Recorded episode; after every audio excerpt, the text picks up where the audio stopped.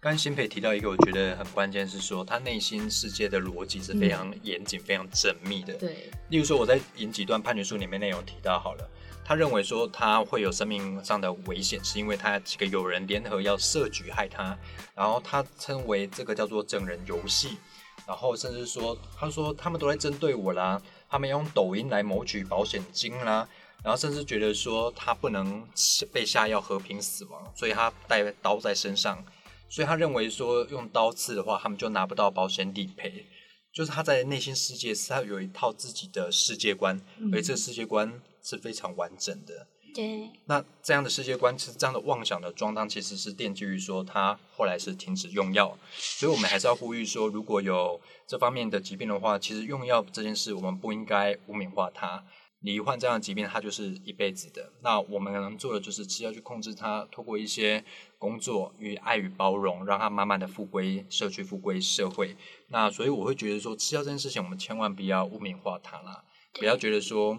吃药啊，吃药伤身啦，或者是觉得你看到人家在吃药，可能就哎，你是不是怎怎么样怎么样之类的。其实那个正贤他内在那个完整的逻辑哦，如果有专业的人员引导，也许有办法破。不过在那个当下，其实我们是没有办法，因为我们也不是专业的人员。那他其实是，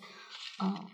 因为他有长期的看就医的记录，那是后来才停药的。那这部分是我在文章上没有。就名人堂的文章上没有提到，但事实上，他这个就医记录，其是我们可以看到，它是一个很常见的。对，就是你就医之后，然后你就自己就停药了。比如说，我引几段新闻稿上面说了好了，他说，被告从民国九十年，就是二零零一年开始前往集美医院精神科门诊就就诊。那他在二零一零年的时候被诊断出是罹患视觉失调症，但是呢，郑姓被告在二零一七年二月三日看诊之后就失联了。那后来，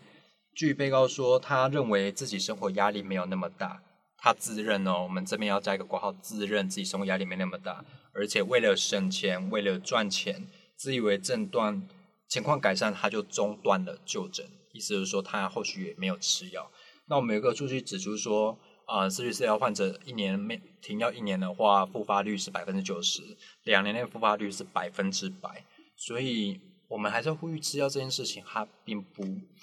它其实就是吃药嘛。生病了吃药，你的脑袋生病了你就吃药。就像我们感冒，我们吃感冒药；我们胃痛，我们哪里痛，我们会吃止痛药。那你的脑子生病了，那我们就吃药，就其实是一个还 OK 的医疗行为吧。对，柏松讲让我想到一件事，就是我们在合作社里面，智力劳动合作社里的精神。嗯，美川常在讲哦，就是。真正的陪伴，他处他要有完全的爱。那那个完全的爱，其实就是完全的接受。你就接受他现在的状态，他现在他是这样子，你接受他。那很多时候，我们会很希望他们做到一种脱胎换骨的情况，所以我们会听到一些支持者，他因为不理解。嗯，视觉失调症的疾病，他就会跟病友讲说：“你一定可以的，有一天你一定能走向不吃药。”嗯其实像这样子的鼓励，就会埋在他们的心里，那他们就会很想要做到说：“你看，我可以半年不吃药也没事。”比如说，在大雾中人中，小桃就是一个这样的 case。小桃会认为说，他想要过一般人的生活，他想要尝试不吃药也能让自己看起来好好的，于是他后来就病发了。后来又挤进了住进了急性的诊疗病房里面，一住就过了半年以上之久了。对，所以这种呃想要成为正常人的期待，我想任何生病，不要说得了精神疾病，任何人都会想要自己的病好。可是有时候我们要必须认识到，有些病就是慢性病，它可能就会陪伴你一生。你必须做的就是跟他和平共处，那把它当做自己的一部分。我觉得或许这样会比较好受啦。嗯，对，而且如果我们呃知道这个人他有思觉失调症，然后他有稳定在用药，其实也不要太太过于害怕跟担心，因为其实药的话，他他会有很猛烈的药，让他可能嗯在一开始尤其试药的时候是很辛苦的。那但是慢慢的，当你的身体跟药达到一种平衡的时候，有的人他真的没有办法找到适合的药，医生也会很用心要去做这件事。但是如果他们达到了一个平衡的话，其实他真的就跟你吃高血压，然后你糖尿病的药是一样的。不过讲到这里，我就很好奇，说刚刚是没有提提到说，很多人会很正向去鼓励病友啊，告诉他们加油，你一定会好起来的。嗯也许有一天你就可以不用吃药了。那如果我们这样的鼓励，或者在旁边的这些支持好了，对他来说会是一种心理上的负担。这时候你会建议我们怎么做？因为我会之所以这样问，是想到之前我们在做八仙追踪报道的时候，我们也会跟很多烧伤的患的患者跟他们说加油，嗯有一天你会好起来。但坦白说，这都是自欺欺人，因为烧掉的皮肤、烧掉的神经是回不来的。嗯他们受伤之后就是受伤的样子了。嗯那这时候我们应该做什么？那跟他说加油，他会觉得说我已经很加油啦。嗯你是要我加油，是说你觉得我加油不够吗？嗯所以我觉得这种旁人的好意与关心要如何显得不那么用力，而且他可以去接收到呢？其实不那么用力这件事真的很重要，因为每一份用力里面都有我们的期待，期待本身就是压力。对于已经没有办法承受更多压力的人来讲，你这个压力对他来讲，可能就会压死他。在整个过程里头，其实我有感受到说，陪伴有时候我们会很想说些什么话，对。不说话自己没有尽到一份力，对。有时候其实陪伴呢，他就是你就在他旁边，你跟你愿意在他旁边跟他呼吸同一个空间，你没有要离开，这样子就陪到了。他吃面，你就陪他吃面，就像我们合作社一定要吃饭，就是这个道理。对一定要一起那吃饭。那其实陪伴本身就是你接纳他全部的状况，然后你在内心里头，不管有没有讲，可是你在内心里头，你会知道说，哦，我知道你很痛，嗯，我知道你很努力，那我陪你。这样，那没有其他更多的。其实我们说爱与包容，甚至是陪伴这件事，其实说起来真的听起来不难，嗯但实际操作上真的很不简单。比如说啊、呃，里面有个个案的父亲小英的爸爸，他是小英吧？小英的父亲就是说，问你不是问到他说你如何度过这些年，他就说简单化，很多事情就是越简单越单纯。比如说陪伴，我们就是陪陪他好好一起做一件事，陪他吃饭，陪他做家事，陪他做他想做的事情，甚至陪他放空发呆，都可以。只要你陪在他旁边，这样就好，不用多说什么鼓励的话啦，加油啦，你对他好起来呀、祝福你什么之类的。陪伴有时候就是陪伴，嗯，对，陪伴，嗯，我想到我昨天晚上忽然看到一篇文章，讲说，就是如果一个人他压力很大，然后失眠，他要怎么睡觉？然后那个文章上就讲说，你就是只要你额头放松，眉心放松，然后你的两个肩膀放松，然后你的手一定要放松，再来就是你的脚要放松。怎么帮我松成这样？我好现在难录到有点想睡觉了。就是我其实，在看那个文章的叙述的时候，我自己也觉得，嗯，好放松。他就说，就很像在大海里头。他说，如果你可以这样子的话，你就可以秒入睡。这样，我想一般人应该，既然如果会失眠人，应该就是做不到才会这样子。但是他讲那个诀窍的时候，我一边看那文章，一边觉得有趣，是陪伴蛮像这样的。因为我们的情绪会上来，我们可能忧郁、恐惧，对愤怒对，很多的包装，但他其实他的核心就是一个，他没有放松，嗯所以你在旁边哦陪他，其实他慢慢他就会松下来。哦那内文中有提到说，信任感其实很重要。嗯信任感这件事情，你会怎么建议我们去建立信任感呢？信任感，它绝对不能光说不练。对，像嗯，我在美川跟罗督岛陪伴病友的身上，我感受到一件事，其实他像美川，他是很愿意指责的，他愿意指责。对，他会说：“哎，你这样不行，你要怎么做？对哎，你这样不行，哦，你又开始了。”他会这样子哦。但是呢，他即使他丢出了这些话语，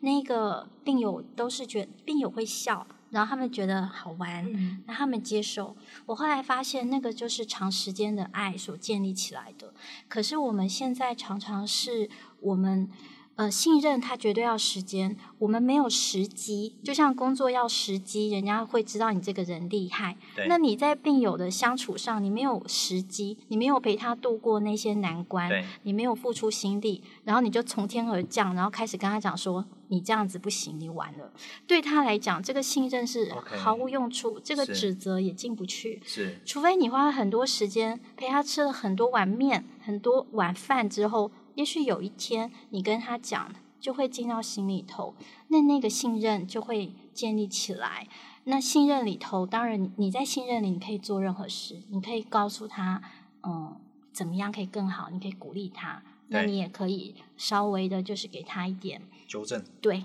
因为这个纠正也很重要。有时候他钻牛角尖的时候，但是那个都要时间。你要，所以当你发现，呃，陪伴者跟这个被陪伴者，你发现你们两个超紧的，就是你讲什么话他都生气，然后你怎么样做他都没有办法进到内心的时候，你就要知道说时间，时间还不够多，然后你们的爱还不够浓密，那你就等时间过去再说。其实听起来不太仅限于思觉失调症患者，嗯一般人际相处上应该也是适用这样的原理啦。对，就很多时候你跟他讲什么没有用，不代表什么事，因为你们信任度还不够而已。对，那我们聊聊工作这件事情好了。嗯在《大雾中人》里面提到说，劳动工作这件事情对于病友本身是非常具有正向意义的。它的原理会是什么？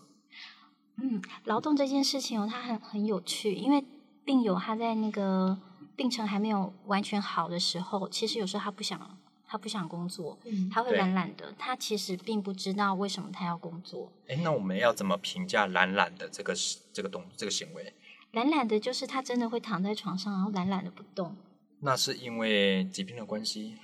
嗯，因为对，因为他的疾病的症状让他觉得有很多原因，比如说他真的是身体上比较疲累。对那如果是这种的话，我们不要强迫他，因为吃药身体累，对就一定要理解。对那可是呢，有很大一部分是，嗯、就像我我认识一个很棒的社官员王玉慧，那玉慧她就常常讲，她说，呃，住在自己的病里，住在自己的病里，对你有一个病症，对然后你就觉得说，嗯，我就是这样，甚至就是还有点开心，我找到理由，然后我在里头呢，我就可能就这样子了。但事实上，那个也不会好，因为你还是会很辛苦，旁人看来还是很心疼。那所以说，有时候如果是这种状况，我们就要给他一点，就是推动他这样要 push 他。要实际上如何操作？因为在书中你有提到一句叫做“将精神上的不能归因于心理上的不愿”，嗯就是可能在讲的是刚刚新培所讲的状况。当遇到这种情形的时候，我们要 push 他吗？或者这时候我们还是只能做陪伴的动作？这个就是很优为，因为其实像在写这本书的时候，美川就一直跟我讲说，他很希望这本书能够让大家不只是陪伴思觉失调症，而是对所有的人，他觉得陪伴的核心都很像。对那呃，像这种是很细微的，你跟这个人观察生活久了，你就会知道说，他现在他是在。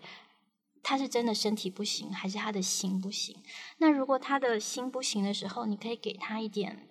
就是这是要方法的。所以像他们会，像医院里面也会会开很多会，然后医院里面的职能治疗师，他们可能还有像这些护理师，他们有时候就会有一些读书会去讨论。那比方说像呃书里面的病友，像有一个病友，他其实他的状态是他身体 OK。但是呢，反正家人也都能够给付他经济，哦，那家人也觉得他这样就好了，不用再不要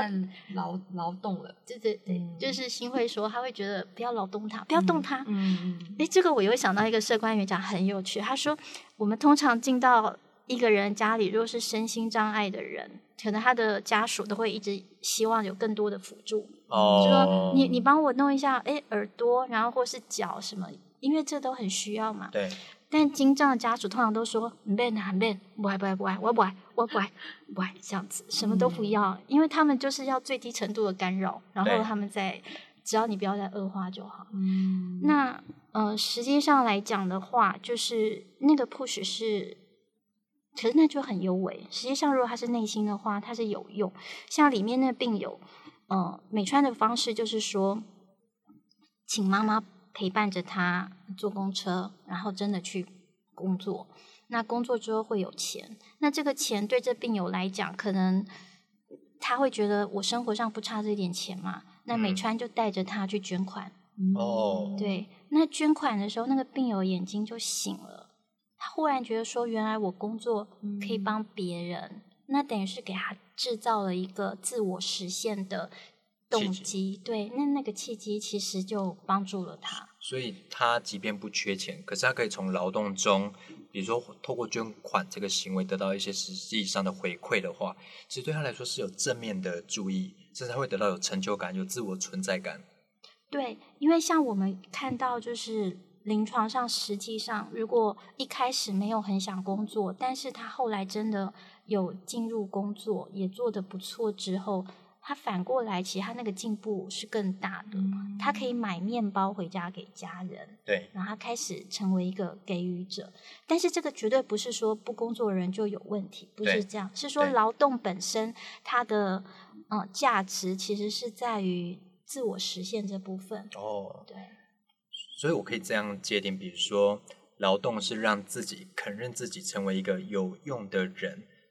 然后进而自我的正增强，了了解到说自己对于家庭啦，对于自己的父母长辈是可以有所贡献的。那这样的正向循正向是会不断循环的，这会有助于他的社区复归之路吗？对，而且有一些病友，他们是自己想要劳动，但是他的家人可能不太鼓励的，也有这种，而且这种例子也蛮多的。那就是说，我们可以理解到，其实呃，工作这件事情对复健，这就是工作附件，然后社嗯交能力附件对，其实能够呃肯定这件事情的话，是很有帮助。嗯，不过我想问一题，就是，呃，即使我们知道说劳动可能会是对病友来说是一个不错的复健方式，但如果以现实面来讲，他们真的想要去就业的话，是不是也会遇到一些困难？有那个困难度真的非常非常大，这也是嗯。现在的困难，就是我们没有提供出那个适当的就业场域给精神病友，那尤其像思觉失调症的病友、对。是没有的。我国的劳动法规有规定说，一定规模以上的公司必须禁用多少名额的身心障碍者。对，那精神障碍者有没有在这个雇佣的保障名单中，嗯，就不太确定了。嗯，那确实，我觉得除了制度上的问题之外，还有一个问题在于说，职场是否友善。对，比如说，你的同事可能有点做事跟不上进度，或者是说，我引用书中说法叫做精神上的不能呢、归于心理上的不愿，他就觉得说，哦，我就生病，我就不想做。这时候，职场文化会扮演一个非常重要的关键因素。对，呃，其实这个就是补助的部分，金账也是有纳入的，但是有些呃业主来讲，他们可能就觉得说，我请了一个金账者来，他到时候制造更多的麻烦，对我宁愿不要这样。那呃，我也有遇到就是很棒的朋友，他们真的就是提供场域，对然后像咖啡店，因为像、为什么是像咖啡店这样的东西？因为它技术性比较低，嗯但是他的手是可以实做，他又接触到食物食材，然后他还能够跟人接触，所以他这个整个在思考上来讲是是有一个比较完整的附件社交附件能力的恢复，这个是会有。那我觉得我们一般我们社会大众可以做的事情，就是我们可以支持这样的对场域。对那比如说像是伊甸基金会，他们也有在做。对那也许我们平常生活中也可以多留意，就是有这样的场域的时候，我们是不是去支持一下他们？其实我可以理解说，从劳动、从工作中得到自我的正向循环这件事情，比如说街友，嗯，状况其实有一些些类似，我们不能说完全雷同，但是在一定程度上是有相似的轨迹。例如说，为了让他回归社区，或者增加个人的自信，增加个人存在的价值感的话，也许会透过一些工作上的引导，让他觉得说自己对社会有用，自己还算是个有用的人。所以我觉得透过工作去增加一个人的自我增增强啦，然后促进一些正向的循环来说，这在社会工作的实务方法上，确实都是历经实证是还颇具效果的啦。嗯可是，在节目的最后的时候，我们很想问新培说，比如说我们整体社会的安全网上，你觉得还会有哪些不足的部分？例如说早疗啦，或者是社区社区支持系统，甚至是居家治疗，你觉得这几个面向上各自凸显出哪些不足与缺失？呃，因为这个哦，它其实每一个层面都有太多的专业可以去谈，所以说，呃，我只能够就我现在所知道的部分是。呃，早疗的话，当然像是特教部分，因为像我母亲也是特教老师，然后身边有特教朋友，特教老师他们在第一线承受的风险很大，那个身体的风险。对。然后再就是说，其实特教生跟一般普通生之间，他们也存在普通生霸凌特教生的情况。那还有就是一般的家长，他们可能也会。呃，有的家长就希望小孩能够远离特特殊生。那像这样子的情况，其实他都等于是在呃在学童时期就没有得到一个更好的呃健康的环境去爱与陪伴。如果我们回到爱与陪伴来讲的话，那所以我觉得在早疗部分，就是我们能够给予老师更多的资源，然后还有包括学校的辅导系统，然后那些专业心理师，然后让他们。就是每个区块都能够有整合的资源，那这部分他们有专业的人在规划。重要的是说，当我们作为一般的民众，而我们知道说今天呃政府拨这个预算出去的时候，我们能不能够打从心底知道说它的重要性？那这个是很需要的。然后嗯，在居家的部分，当然也有很多可以讨论的。是对。那社官员目前来讲人力不足，所以他们就是非常的。疲于奔命，然后也没有办法，就是照顾所有的个案。对，那举例来讲，就是他可能真的一个家庭只能探访两次。对，那呃一个月四十到六十个案量，像在呃合作社这个部分呢，我们就有遇到嗯社官员他们真的来开会，然后后来来讨论，他们就会说。好像有病友其实是可以更好的，是。但是在我现在社官员的情况底下，我无法这样陪伴，因为到了极限，对。所以我们就讨论说，那是不是让他来合作社？这有点像一夜结盟。对 对。可是听起来一跟二的建议，早疗跟居家治疗的部分，听起来是缺钱跟缺人。嗯。可是好像也是台湾社会福利制度以来长期以往的问题。那另外一个就是。呃，社官员的安全问题上，比如说过去在社工社工进行居家访说居家关怀的时候，大家会讨论到有一个 issue 是警察能不能连同拜访、连同前往。那社区关关服员部分，他可以做到这些事情吗？其实呃，在这个部分呢，我就很想要请。两位主持人，看能不能够帮忙再开一集，就是请社官员来谈一谈。因为当我有机会去跟这些社区关怀访视员，尤其他们大部分都有专业护理师的执照，他们临床上遇到非常多的呃状况，有的是有趣的，那有的很严肃。我想他们可以呃做很多更细致的说明，这样子。是是是，其实你知道，对我来说啦，我在。正式理解到所谓精神疾病以前，我对这件事情是一无知悉的。嗯，例如说，我可能就会存有很多偏见。奇怪，我好像在节目上 揭露很多我以前的对很多自己以前的偏见。例如，坦白说，我会觉得啊，精神疾病患者可能是因为某方面的脆弱，嗯，或是比较不堪一击，或许会有这样的迷思啦。但后来，因为身边也接触到很多生病的朋友，大概就会知道说，那就是就跟你感冒一样，但你的心生病了。嗯，它其实就是这样的原理。你什么部位都会生病，当然包含精神，包含你的大脑，它也是会生病的。所以我觉得这件事情，你如果实际接触到人之后，你并不觉得那是一个多么可怕的事情。